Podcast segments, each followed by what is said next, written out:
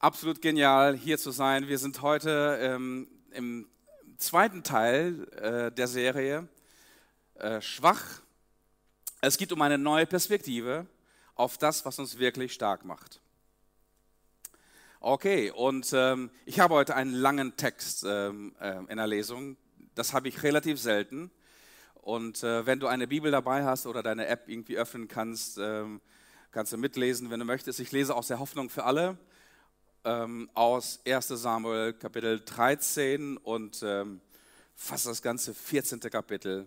Also es wird ein bisschen länger, aber eine absolut spannende Geschichte. Also die sollte man auch nicht als Kindergeschichte vor dem Zubettgehen lesen, weil die auch blutig und brutal ist teilweise. Also heute wird es so ein bisschen FSK 16. 1 Samuel Kapitel 13, ich lese von dem 15. Vers an und weiter. Dann verließ Samuel Gilgal und kam nach Gebea. Dort musterte Saul das restliche Heer. Es waren gerade mal 600 Mann übrig geblieben. Saul, Jonathan und die Soldaten lagerten bei Gebea in Benjamin, die Philister bei Michmasch. Schon bald schickten die Philister drei Abteilungen von Soldaten. Also musst du wissen, eine Abteilung von Soldaten sind ungefähr 10.000 Soldaten, also 30.000 Soldaten in verschiedene Gebiete Israels. Sie sollten israelische Dörfer ausplündern und verwüsten. Damals gab es im ganzen Land keinen einzigen Schmied, also im Land Israel. Die Philister wollten nämlich verhindern, dass sich die Israeliten Schwerter und Speere herstellten wenn nun ein israelitischer Bauer seine Pflugschar, einen Spaten, eine Axt oder eine Hacke schärfen lassen wollte, musste er die Werkzeuge zu einem Schmied der Philister bringen. Das Schärfen von Pflugscharen, Spaten, Gabeln und Äxten kostete zwei Drittel eines Silberstücks, inflationär. Ebenso das Einsetzen eines Ochsenstachels, was auch immer das sein mag. Daher gab es in jenen Tagen in Sauls ganzem Heer keine Schwerter und Speere außer den Waffen, die ihm selbst und seinem Sohn Jonathan gehörten. Die Philister also lagerten bei dem Pass Michmasch mit einem Posten besetzt. Also ein Posten ist wie viel? 10.000 Leute. Eines Tages sagte Jonathan zu seinem jungen Waffenträger, komm, wir wollen zum Posten der Philister dort hinübergehen seinem Dad erzählte er nichts davon. Saul saß gerade unter einem Granatapfelbaum bei Mikron nahe Gibea. 600 Mann waren noch bei ihm. Darunter der Priester Achia, er war der Sohn von Ikobos Bruder Ahitub. Sein Großvater war Pinhas, sein Großvater wiederum Eli, der früher in Silo als Priester des Herrn gedient hatte und Achia war in jener Zeit der Priester und trug das Priestergewand. Von Saul hatte also keiner bemerkt, dass Jonathan sich aus dem Heer geschlichen, geschlichen hatte, um den Pfosten der Philister hinüber zu, zum Posten der Philister hinüber zu gelangen, wählte Jonathan einen schmalen Weg zwischen zwei hohen Felszacken hindurch. Also er musste ihn Schleichweg, dass er unsichtbar blieb, wählen. Und Jonathan sagte zu seinem jungen Waffenträger, komm, wir wollen hinübergehen zum Wachposten dieser unbeschnittenen Heiden. Wer weiß, vielleicht hilft uns der Herr, denn für ihn spielt es keine Rolle, ob wir viele oder wenige sind. Ich möchte euch gleich dazu auffordern, einen Teil des Textes mit mir zu lesen. Ich werde euch den vorsagen. Und dann sagte der Waffenträger, tu, was du für richtig hältst. Und jetzt diesen Text ich bin dabei, du kannst auf mich zählen. Kannst du das nachsagen? Ganz laut. Ich bin dabei, du kannst auf mich zählen. Noch einmal, das ist noch auch nicht so richtig. Von ganzem Herzen, ich bin dabei. Nochmal. So, auch in Steinhagen und Paderborn. Ich bin, nochmal zusammen, ich bin, wow. Pass auf, fuhr Jonathan fort, wir nähern uns unseren Feinden, bis sie uns sehen. Wenn sie uns dann zurufen, halt, keinen Schritt weiter, wir kommen zu euch herunter, dann lassen wir unseren Plan fallen und gehen nicht weiter. Wow, der hat einen Plan. Wenn sie aber rufen, komm doch herauf zu uns, dann wollen wir hinaufsteigen, denn das soll für uns ein Zeichen sein, dass der Herr uns den Sieg über unsere Feinde schenken wird. So näherten sich die beiden ohne Deckung dem feindlichen Posten, bis sie gesehen wurden. Sieh mal eine an, begannen die Philister zu spotten. Die Hebräer kommen aus ihren Löchern hervorgekrochen, in denen sie sich versteckt haben. Die Wachen forderten die beiden auf, kommt doch nun herauf, wir werden es euch schon zeigen. Los, mir nach, rief Jonathan seinem Waffenträger zu, der Herr hat sie in die Hand Israels gegeben. Was für ein Wahnsinniger. Rasch kletterten sie auf allen Vieren den Steig hinauf, Jonathan voraus, sein Diener hinterher. Kaum war Jonathan oben, schlug er die ersten Philister zu Boden und sein Waffenträger metzelte sie nieder. Die beiden brachten bei dem ersten Überfall etwas 20 Männer um. Die Leichen lagen in einem Umkreis von wenigen Metern. Nun brach im ganzen Heer der Philister Panik aus, im Hauptlager, bei den Vorposten und sogar bei den Truppen, die in die israelitischen Dörfer gingen, um sie auszuplündern und zu zerstören. Und dann bebte die Erde. Und dann bebte die Erde und so versetzte Gott alle Philister in Angst und Schrecken. Saul, Speer in Gebär bemerkten, dass im Lager der Philister großer Lärm und ein wildes Durcheinander herrschten. Sofort, befahl Saul, lass die Leute antreten, ich will mal meine Schäfchen zählen. Und es stellte sich heraus, dass nur Jonathan und sein Waffenträger fehlten. Saul befahl dem Priester Achia, die Bundeslades schnell zu holen. Sie waren in jenen Tagen bei den Israeliten im Feldlager. Doch während er mit Achia noch redete, nahm der Lärm und das Getümmel im feindlichen Lager immer mehr zu. Da sagte Saul zum Priester, wir haben keine Zeit mehr, Gott zu befragen. Sofort stürmte Saul mit seinen 600 Männern kopflos los und sie begannen den Kampf gegen die Philister. Die aber waren so verwirrt, dass sie wild um sich schlugen und sich gegenseitig umbrachten. Schon lange hatten die Philister Israeliten als Söldner in ihr Heer aufgenommen. Viele waren auch jetzt bei den Philistern in die Schlacht, mit den Philistern in die Schlacht gezogen. Nun liefen sie zu ihren Landsleuten unter Sauls und Jonathans Führung über. Sogar die Israeliten, die sich bisher im Bergland von Ephraim versteckt gehalten hatten, nahmen Verfolgung der, die Verfolgung der Philister auf, als sie von deren Flucht hörten. Der Kampf der Kampf tobte bis nach Bet Aven hinaus. Und so befreite der Herr an diesem Tag die Israeliten aus ihrer ausweglosen Lage. Also nochmal alle zusammen. Ich bin dabei, du kannst auf mich zählen.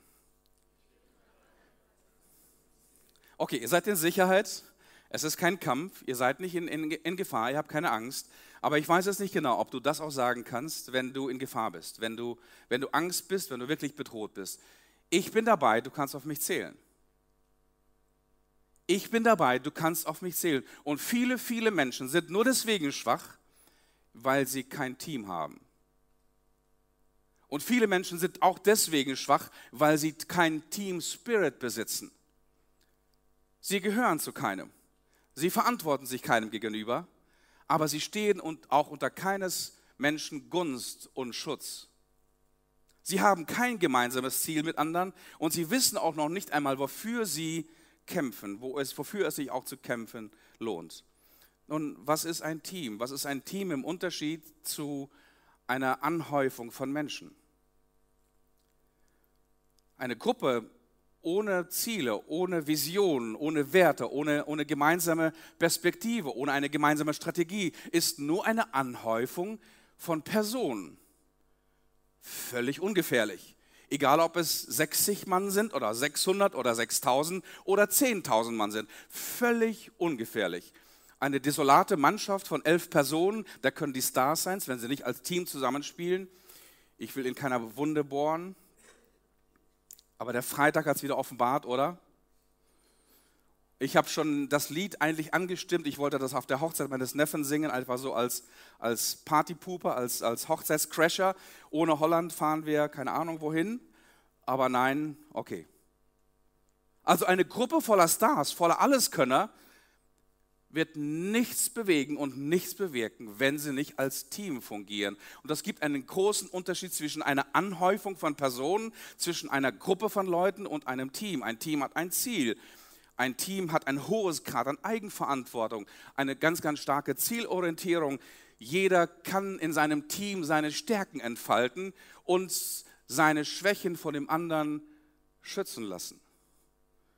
In einem Team herrscht ein Klima des Vertrauens. Wir sind zusammen und das ist eine Einheit. Nun, ich will etwas weitergreifen und äh, über die Ausgangssituation reden, die vor diesem Text äh, beschrieben wird. Also Israel liegt schon seit Jahrzehnten in einem Krieg gegen die Philister. Die Philister haben inzwischen Israel besetzt, es ist ein besetztes Gebiet und wie du siehst, siehst, sie haben Israel auch ihrer Waffen beraubt aus strategischen und auch aus ihrer Sicht klugen Gründen.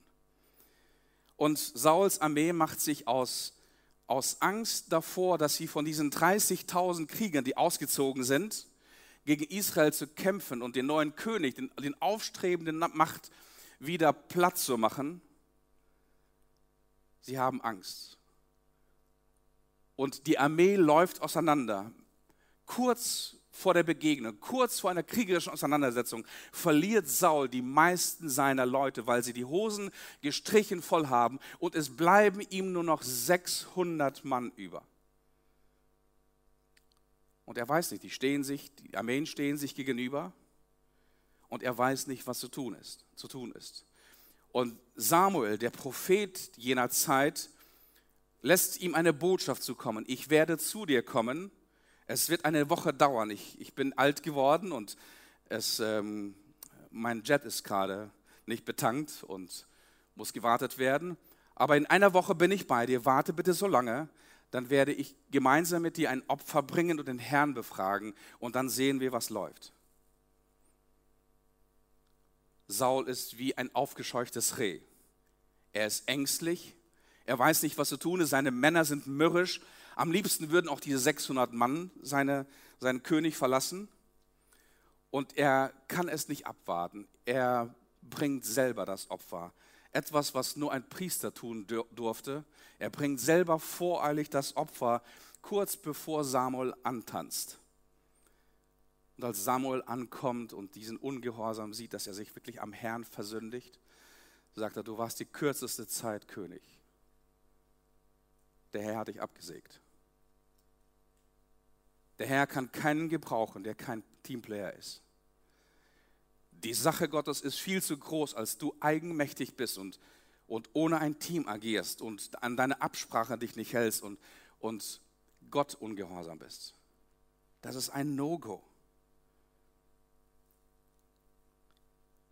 Samuel kündigt es an, Saul, du bist von Gott als König verworfen worden schauen wir uns mal die Kräfteverhältnisse an. Er steht da mit 600 Männchen, die, die wirklich Angst haben gegenüber einer Armee von 30.000. An dieser Front speziell, wo er gerade steht, sind das 10.000. Und es kommt noch schlimmer, die Israeliten sind komplett entwaffnet. Es ist wie die Armee der, der germanischen Barbaren im Jahre 9 vor Christus, als die Cherusker äh, gegen die Römer gekämpft haben. eine barbarische Armee mit Hämmern und mit Sensen und mit Haken und solchen Zeug. Wenn der Feind dich besiegen will, wird er dich vorher entwaffnet, entwaffnen. Wenn der Feind dich klein machen will, dich schwach machen will, wird er dich vorher entwaffnen. In Epheser Kapitel 6 heißt es, werdet stark in dem Herrn und in der Macht seiner Stärke. Zieht die ganze Waffenrüstung an und dann wird die ganze Waffenrüstung aufgezählt. Gott möchte, dass du bewaffnet bist. Gott möchte, dass du stark bist. Gott möchte nicht nur, dass du bewaffnet bist, sondern dass du mit diesen Waffen hantieren kannst, dass du damit arbeiten kannst. Als der junge David äh, in das Heer der Israeliten kommt und sieht, dass sie vor diesem riesen Goliath Angst hatten und äh, ankündigt, den, den, den Typen da umzulegen, kommt er zu Saul und Saul legt ihm erstmal seinen Panzer und gibt ihm seine Waffen und David sagt, ich kann damit nicht arbeiten. Ich, ich bin es nicht gewohnt, in dieser Panzerung zu kämpfen. Ich habe hier eine andere Idee. Ich habe eine Schleuder und ich habe ein paar Steine. Aber damit kann ich arbeiten. Damit habe ich schon mal einen Bär und einen Löwen erlegt. Also es kommt nicht darauf an, dass du viele Waffen hast. Also es geht darum, dass du die Waffen, die Gott dir gegeben hat, dass du damit hantieren kannst, dass du damit, damit arbeiten kannst, damit du damit Siege erringen kannst. Der, der Feind will dich entwaffnen. Und der Feind will dich vor allem passiv machen, dass du Angst hast. Saul ist geistlich, psychisch und mental nicht mehr in der Lage, sich gegen seine Feinde zu erheben. Und es gibt ein Geheimnis, warum viele, viele Menschen wehrlos sind und ohnmächtig sind und schwach sind. Und das Geheimnis heißt einfach Ungehorsam. Wenn du Gott ungehorsam bist, wird dich das jede Sekunde deines Lebens schwächen. Jede Sekunde deines Lebens wirst du schwächer und schwächer werden, wenn du Dinge, die du von Gott ganz genau hörst und weißt, dass sie richtig sind und sie nicht tust und nicht umsetzt, vielleicht sogar das Gegenteil dessen tust. Es wird dich immer ohnmächtig und immer schwach. Und an diesem Punkt ist Saul gerade.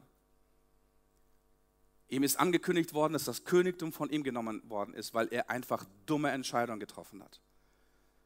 In Ungeduld, in Angst, eigenmächtiges Handeln, ohne ein Teamplayer zu sein, einfach so nach vorne zu stürmen und den goldenen Pass einfach so zu verschenken. Die Möglichkeiten, die sich ihm bieten, einen Sieg für Israel einzufahren, einfach so zu vertun, zu vertun, einfach weil man dumm ist einfach weil man ungeduldig ist. Ich weiß nicht, ob du das kennst.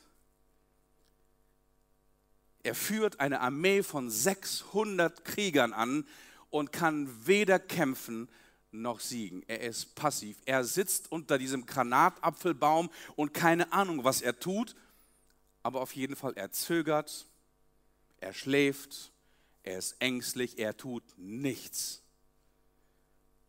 Also, das ist der große Unterschied zwischen einer großen Ansammlung von Personen, seine 60, 600 oder 6000, und einem großartigen Team.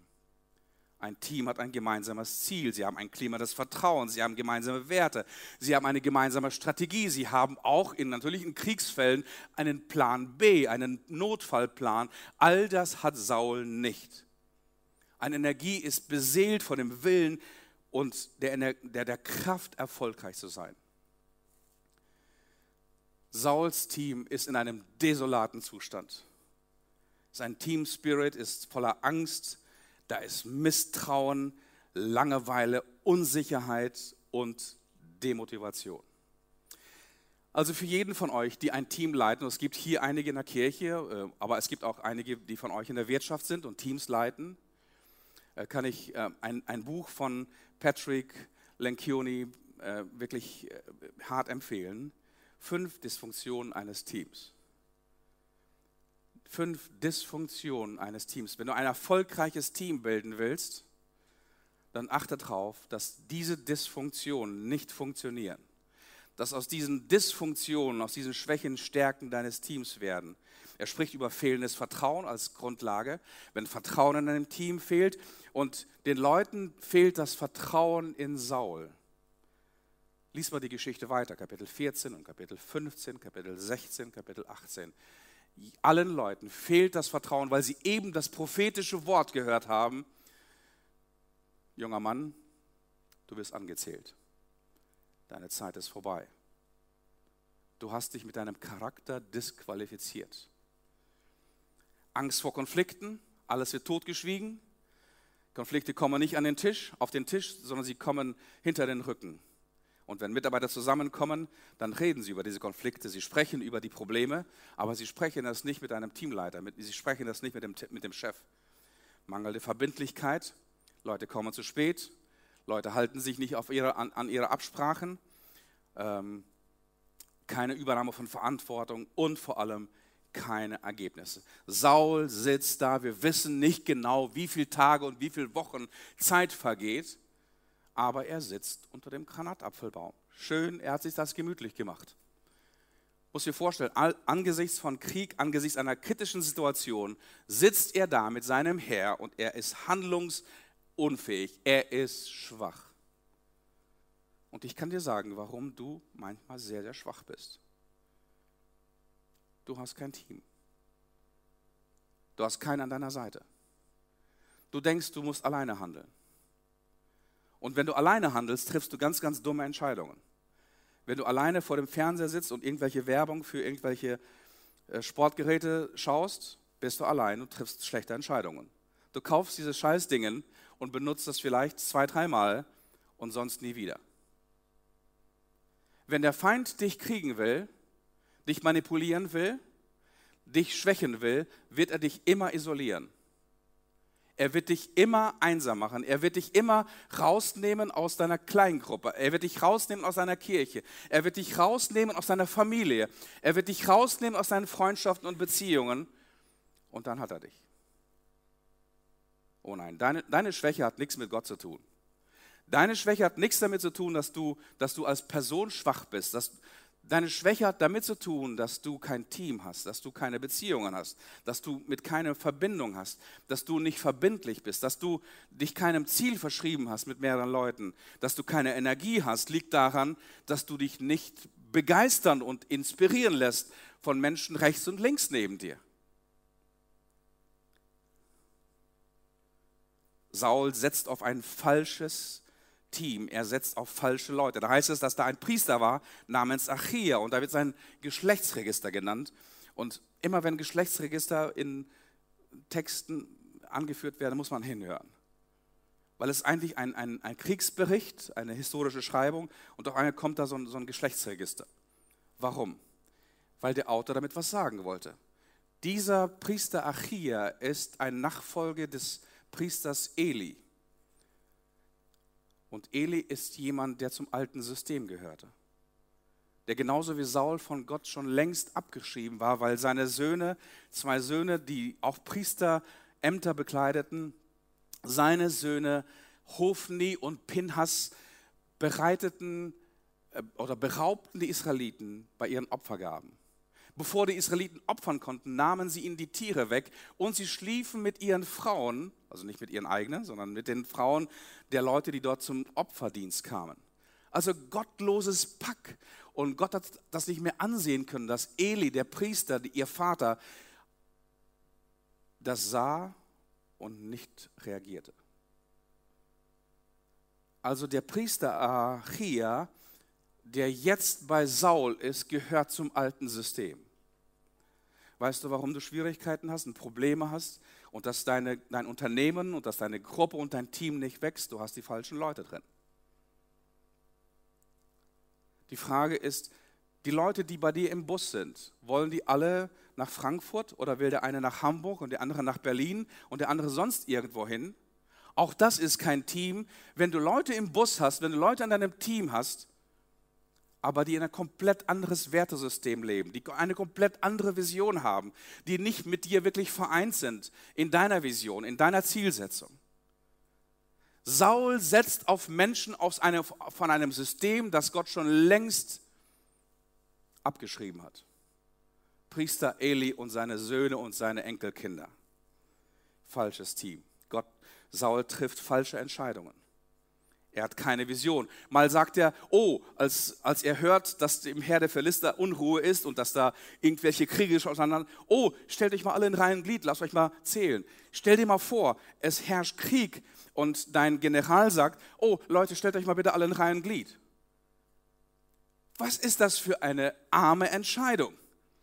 Er hat keine Werte. Zunächst einmal holt er den Priester und sagt, oh, wir müssen jetzt schnell die, die Bundeslade und das Opfer bringen und wir müssen schnell den Herrn befragen. Und als das Getümmel äh, lauter wird, sagt er, oh, äh, Entschuldigung, wir haben jetzt keine Zeit, den Herrn zu befragen. Lass uns einfach mal kopflos losmarschieren.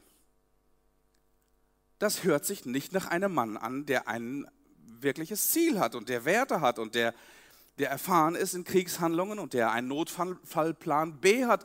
Und einen Notfallplan B und C musst du als Teamleader haben. Er hat das nicht. Er trifft falsche Entscheidungen. Warum? Er lässt sich von falschen Leuten beraten. Oder er ist komplett beratungsresistent. Warum wohl geht sein Sohn weg, ohne sich mit seinem Vater zu bereden? Beratungsresistent. Sein Alter checkt es nicht mehr. Er checkt es nicht mehr, dass alle Leute in seinem Team Angst vor ihm haben, aber keinen Respekt. Verwechsle bitte nie Angst und Respekt. Viele Menschen in einem Team werden dir vielleicht folgen, aber nur deswegen, weil du eine Atmosphäre, ein Klima von Angst siehst. Aber sie haben vor dir den Respekt verloren. Glaube nicht du als Ehemann oder Vater, dass wenn du anfängst zu schreien und deine Argumente lauter durchzusetzen, dass, dass deine Kinder oder deine, dein Partner auf dich hören werden. Vielleicht werden sie Angst vor dir bekommen, aber sie werden jeglichen Respekt vor dir verlieren. Er trifft falsche Entscheidungen. Die Frage ist wirklich, bist du in einem Team? Warum bist du so schwach? Warum kannst du nicht wirklich, warum kannst du nicht eigenmächtig wirken? Wer ist an deiner Seite? Mit wem kämpfst du gemeinsam? Gibt es jemanden, der wirklich unwiderruflich zu dir steht, der an dich glaubt?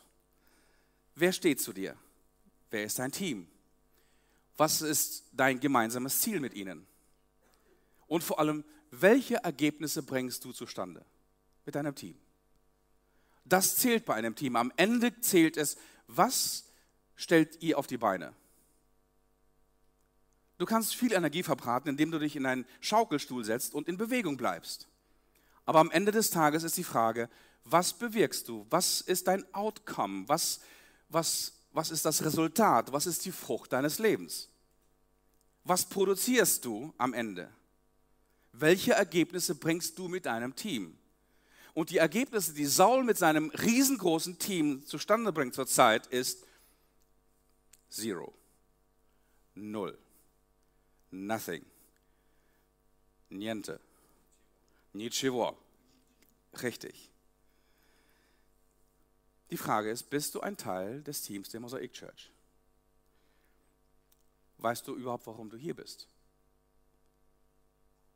Wenn du nicht weißt, warum du hier bist, sollte dich auch hier nichts halten. Ganz ehrlich. Ich, bin, ich, ich will dich nicht, dass ich, dass ich grob zu dir bin oder dass ich unfair zu dir bin.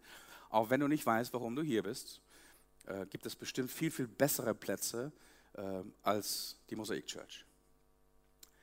Weißt du, was dein Ziel ist? Weißt du vor allem, was unser Ziel ist? Gemeinsam, wofür wir gemeinsam stehen, wofür wir gemeinsam kämpfen, wofür wir gemeinsam träumen, wofür wir gemeinsam beten, wofür wir als Team unterwegs sind. Die Frage ist, kann man sich auf dich verlassen? Kann sich irgendjemand auf dich verlassen? Bist du zuverlässig? Bist du loyal? Weichst du nicht von der Seite jemandem, von, von jemandem? Oder sobald es brenzlig wird und ängstlich wird, ziehst du dich zurück. Wo ist dein Granatapfelbaum? Wo du dich zurückziehst und heulst und Psalmen liest und Trost suchst. Viele, viele Menschen, die zu mir in der Beratung kommen, die wollen keine Veränderung haben. Viele Menschen in ihrem Leben, die wollen keine Veränderung haben. Sie wollen einen Quickfix haben. Sie wollen Schmerzfreiheit haben. Ich nenne die Schmerzpatienten. Und sobald der, der akute Schmerz vorbei ist, sind sie auch weg. Gott möchte nicht, dass er deinen dein Schmerz wegnehmen. Gott möchte, Gott möchte dich erneuern. Gott möchte dich verändern. Wo ist dein Granatapfelbaum? Also, bist du Teil eines Teams. Und wenn du Teil eines Teams bist, dann kommt eine neue Kraft in dein Leben hinein. Dann kommt eine neue Art von Inspiration. Und glaub mir, ich, ich weiß, wovon ich rede, weil ich wirklich das Vorrecht haben darf, hier in dieser Church mit einem großartigen Team zusammenzuarbeiten. Auch hier bei euch in Steinhagen mit Adi und seinem Team und äh, mit Andreas Meglin und seinem Team. Es ist ab, macht wirklich Spaß, mit diesen Teams zusammenzuarbeiten. Also wenn du zu einem Team-Meeting fährst und auf die Uhr guckst und denkst, wann ist dieser Scheiß vorbei, dann bist du in einem falschen Team. Okay? Wenn du zu einem Team-Meeting fährst und denkst, wow, heute bin ich wieder mit meinen Bros oder mit meinen Sisters zusammen und wir, wir bewegen großartige Dinge und wir haben Spaß und wir haben eine gemeinsame Vision.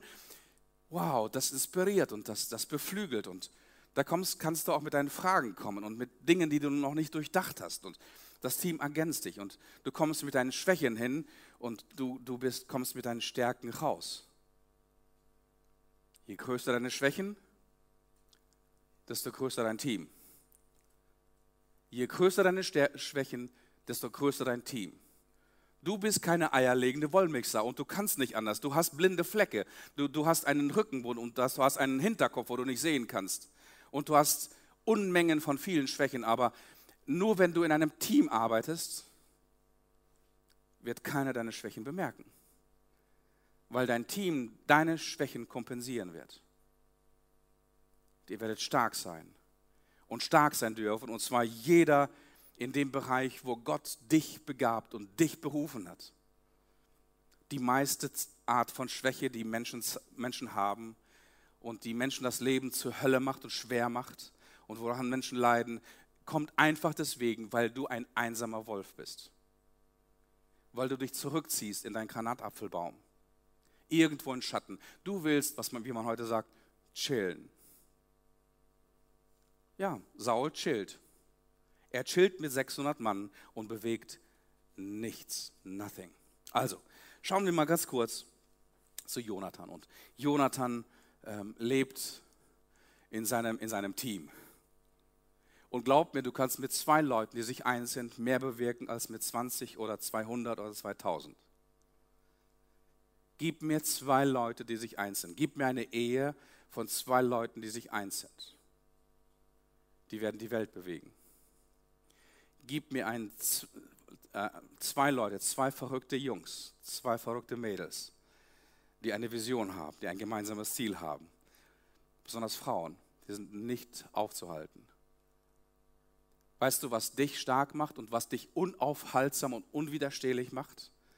Die Kraft eines Teams. Und jetzt schauen wir mal Jonathan und seinen jungen Begleiter an wenn du Dinge bewegen willst, die größer als du selbst bist. Und die meisten Dinge in unserem Leben sind größer als uns selbst. Viele Menschen sind deswegen andauernd überfordert, weil sie alleine unterwegs sind. Weil du deine Lasten alleine trägst. Weil du an deinen Schwachheiten alleine leidest.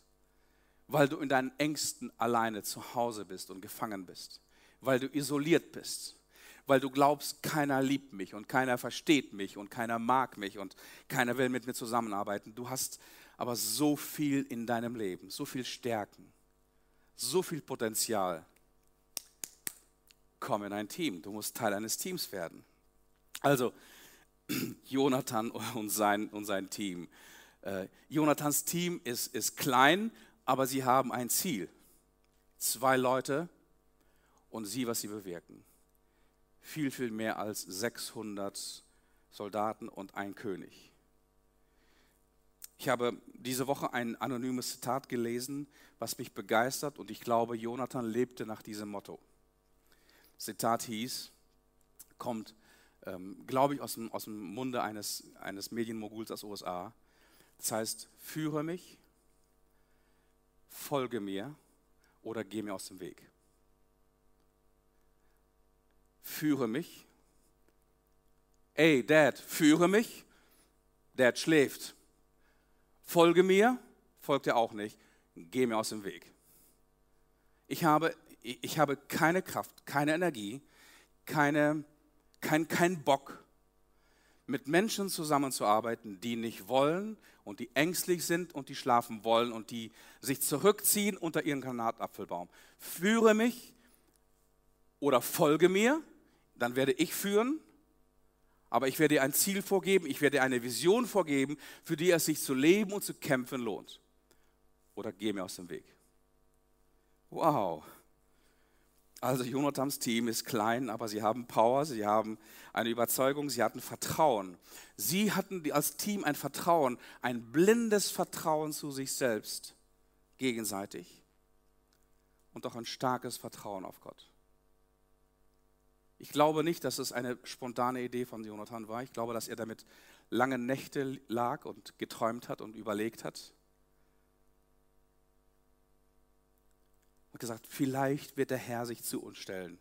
Und für ihn, wenn der Herr Teil meines Teams ist, wenn er sich zu uns stellt, wenn er diese Einheit zwischen mir und meinem jungen Waffenträger segnet, dann ist es für den Herrn ein leichtes, durch wenige oder durch viele Israel einen großen Sieg zu schenken. Sie hatten Vertrauen. Ein Team, was stark ist, was durchsetzungsfähig ist, lebt von einem Vertrauen. Man redet viel, man tauscht viel aus, man äh, gibt Informationen, man informiert den anderen, man nimmt Leute mit in die Prozesse, man begeistert sie für eine Vision. Sie hatten einen gemeinsam einen abgestimmten Plan. Das, was ein Team ausmacht. Sie haben gemeinsam einen abgestimmten Plan. Ich sprach mit dir letztens bei einem Spaziergang. Ihr hattet irgendwie so eine Klausurtagung mit, mit einem, deinem Geschäftspartner. Und Andi erzählte mir, ja, wir saßen da und wir stimmten gerade unsere Pläne ab. Es ist wichtig. Ein, ein Team hat einen abgestimmten Plan. Wir tun das A und B und C. Wir gehen diese Schritte gemeinsam. Und Jonathan hat einen abgestimmten Plan. Wenn wir das tun und äh, wenn die äh, Philister so reagieren, dann ähm, verpissen wir uns lieber. Oder wenn, wir, wenn sie uns rufen, dann gehen wir und sind mutig und wissen ganz genau, Gott ist auf unserer Seite. Wir haben, einen abgestimmten Plan. Bei Saul hast du nicht den Eindruck, dass er überhaupt einen Plan hat. Viertens, jeder in diesem Team bringt seine Stärken mit ein und passt auf die Schwächen des anderen auf. Also ich weiß nicht genau, welche Waffen Jonathan zur Verfügung hatte, aber ich glaube, es war ein, ein riesengroßes Schwert. Und er schlug erstmal seine Feinde nieder, heißt es da, und sein Waffenträger, der hielt ihm den Rücken frei. Das war sein Wingman.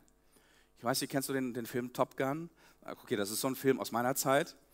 Top Gun und da bei diesen, bei diesen Fliegern, da gibt es immer diesen äh, Wingman, der hinter einem fliegt und einem den Rücken frei hält. Und wenn der Feind von hinten angreift, dann wird jemand gewarnt und wird ein Manöver geflogen. Wingman. Ohne diesen Wingman bist du im Krieg verloren. Jemand, der deine, auf deine blinden Flecke, auf deinen Rücken, auf, dein, auf deine Schwächen aufpasst. Und während Jonathan mit seinem großen, langen Schwert die Leute niedermetzelte, war sein Waffenträger unterwegs mit einem kleinen kleineren Schwert wahrscheinlich und stach die Leute nieder.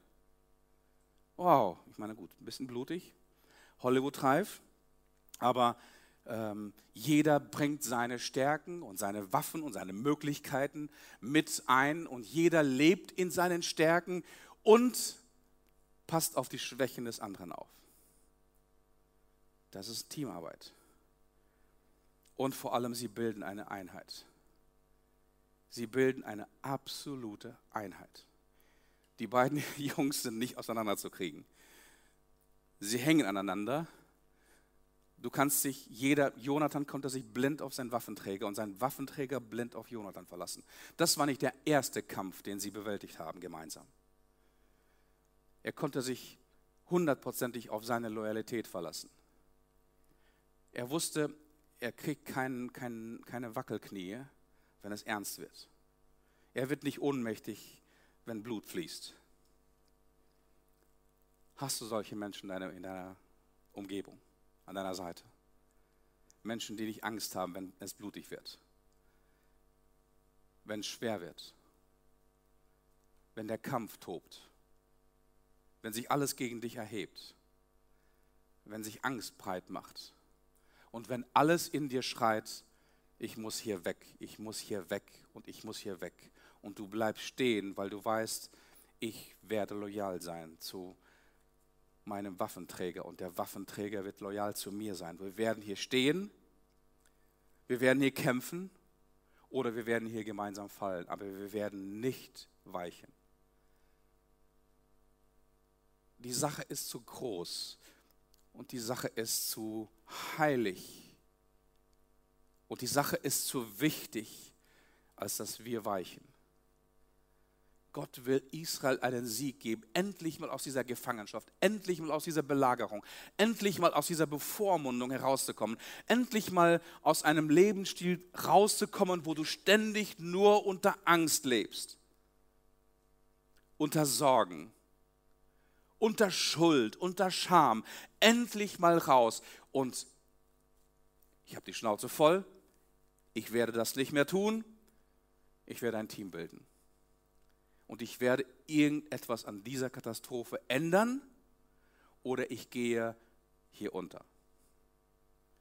Wow, eine Einheit.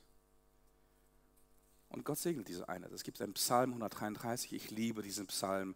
Es geht dort um Einheit mit sehr, sehr bildlicher Sprache, diese Einheit beschrieben zwischen, zwischen Menschen, die diese Einheit bilden. Und dann zum Schluss im Psalm 133 heißt es, wenn diese Einheit herrscht, denn dort hat der Herr seinen Segen befohlen.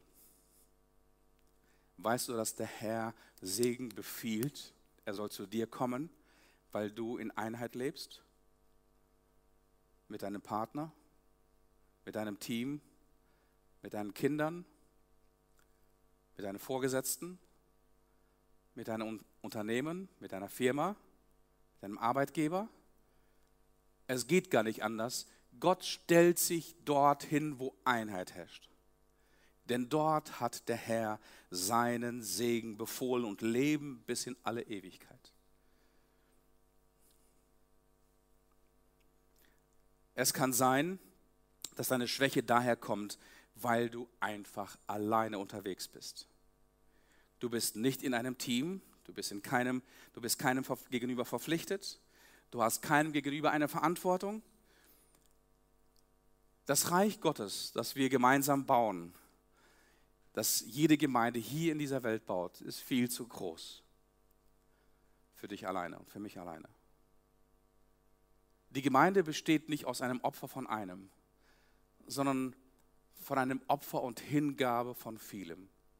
Du kannst Kirche und Gemeinde und das Reich Gottes in dieser Welt nur in einem Team bauen. Und ich weiß es nicht genau, ob du Teil eines Teams bist.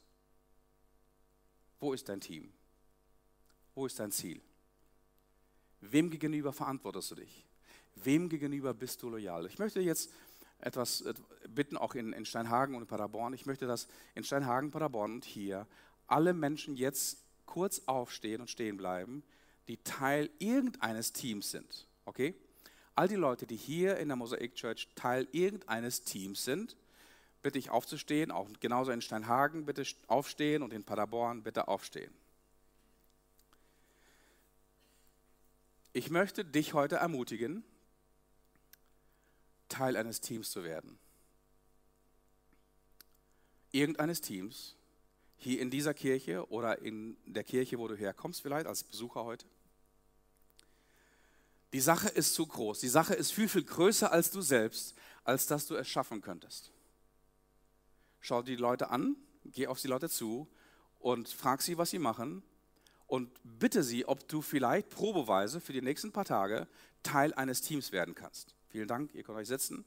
Also geh auf diese Leute zu, aber bitte hör auf, ein zurückgezogenes, einsames, äh, eigenmächtiges ähm, und vielleicht auch immer wieder mal sehr, sehr schwaches Leben zu führen. Wo ist dein Platz? Kennst du deine Leiter? Kennst du ihren Glauben? Hast du Glauben? Kennst du deine Position? Kennst du deine Stärken? Kennst du deine Schwächen? Bist du bereit, dich in ein Team hineinstellen zu lassen, um an einer Sache teilzuhaben, die größer ist als du selbst? Das Reich Gottes ist größer als du selbst. Deine Ehe ist größer als du selbst. Deine Familie ist größer als du selbst. Manchmal sind alltägliche Aufgaben und Arbeiten und unser Job größer als du selbst. Und wir können das nur bewältigen, motiviert und inspiriert und getragen von einem Team.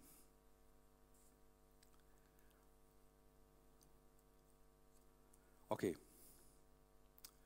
Also ich bin sehr, sehr stolz auf euch, all diejenigen, die aufgestanden sind und die hier Teil des Teams sind. Ähm, das ist eure Leistung, was wir hier tun, was wir zustande bringen, was wir opfern, was wir als Vision haben. Und das, was uns gemeinsam verbindet, ist, wir wollen Menschen in eine wachsende Beziehung zu Jesus führen. Wir wollen Menschen in eine wachsende Beziehung zu Jesus führen. Und only a teamwork makes a dream work, sagt man. Only a teamwork makes a dream, dream work. Und wir arbeiten an diesem Traum als Team gemeinsam. Und Gottes Segen dir, sei inspiriert, sei begeistert, sei in diesem Team oder schließ dich einem Team an. Und ich würde dich gerne heute segnen. Ich bitte, dass, dass ihr aufsteht und ähm, dass auch ähm, du in Steinhagen, in Paderborn, dass ihr aufsteht.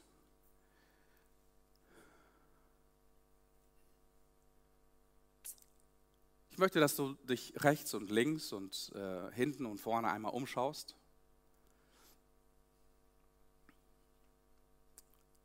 Das sind nette Leute, oder? Und das könnten Leute in deinem Team sein. Geht aufeinander zu, ladet die Leute ein. Es ist absolut genial, Teil eines genialen Teams zu sein.